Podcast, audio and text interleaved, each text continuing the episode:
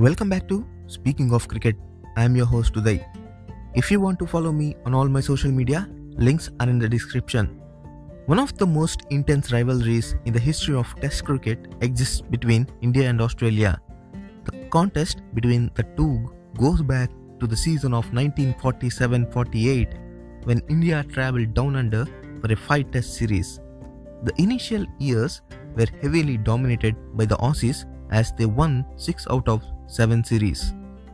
The competition between the countries was named Border Gavaskar Trophy in the year 1996.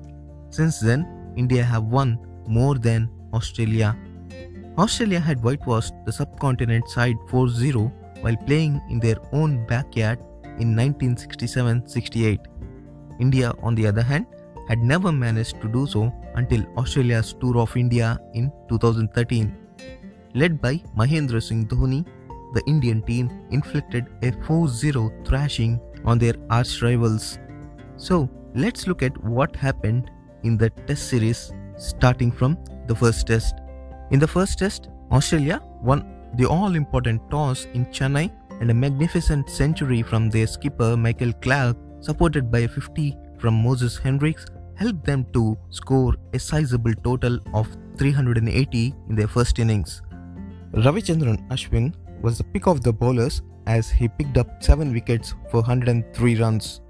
India hit back strongly with Sachin Tendulkar scoring 81 and Virat Kohli notching up 107. But it was all about Dhoni as he powered his way to his first double hundred in tests. He scored 224 of 365 balls and took India to 572, gaining a lead of 192 runs. James Pattinson was the only effective bowler as he bagged a fifer. Australia's second innings never got going as they lost wickets at regular intervals.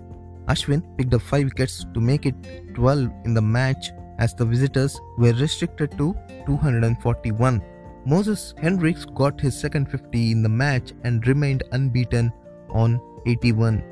India, having to chase just 50 runs to win the game, lost 2 wickets for 36. Tendulkar, though, smashed 2 sixes of the first 2 balls of Nathan Lyon and India won the match comfortably by 8 wickets to go 1 up in the series.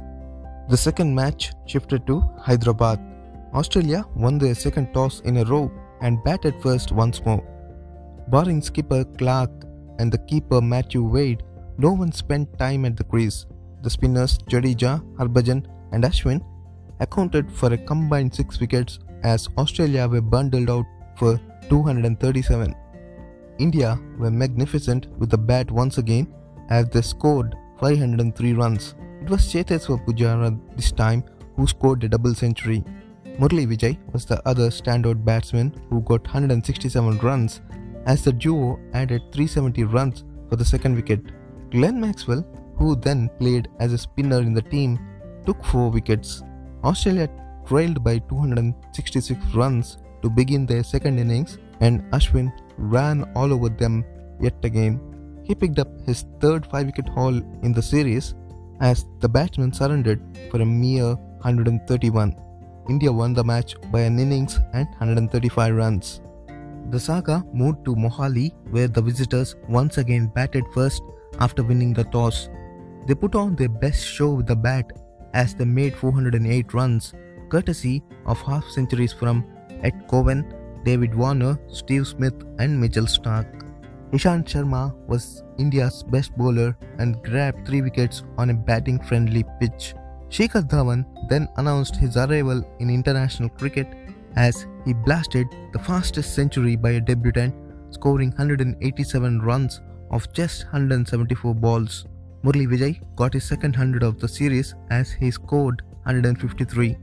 Virat Kohli too got a 50 as India went past the Australian score and ended up with 499. Peter Siddle was pretty effective with the ball and grabbed a 5 wicket haul.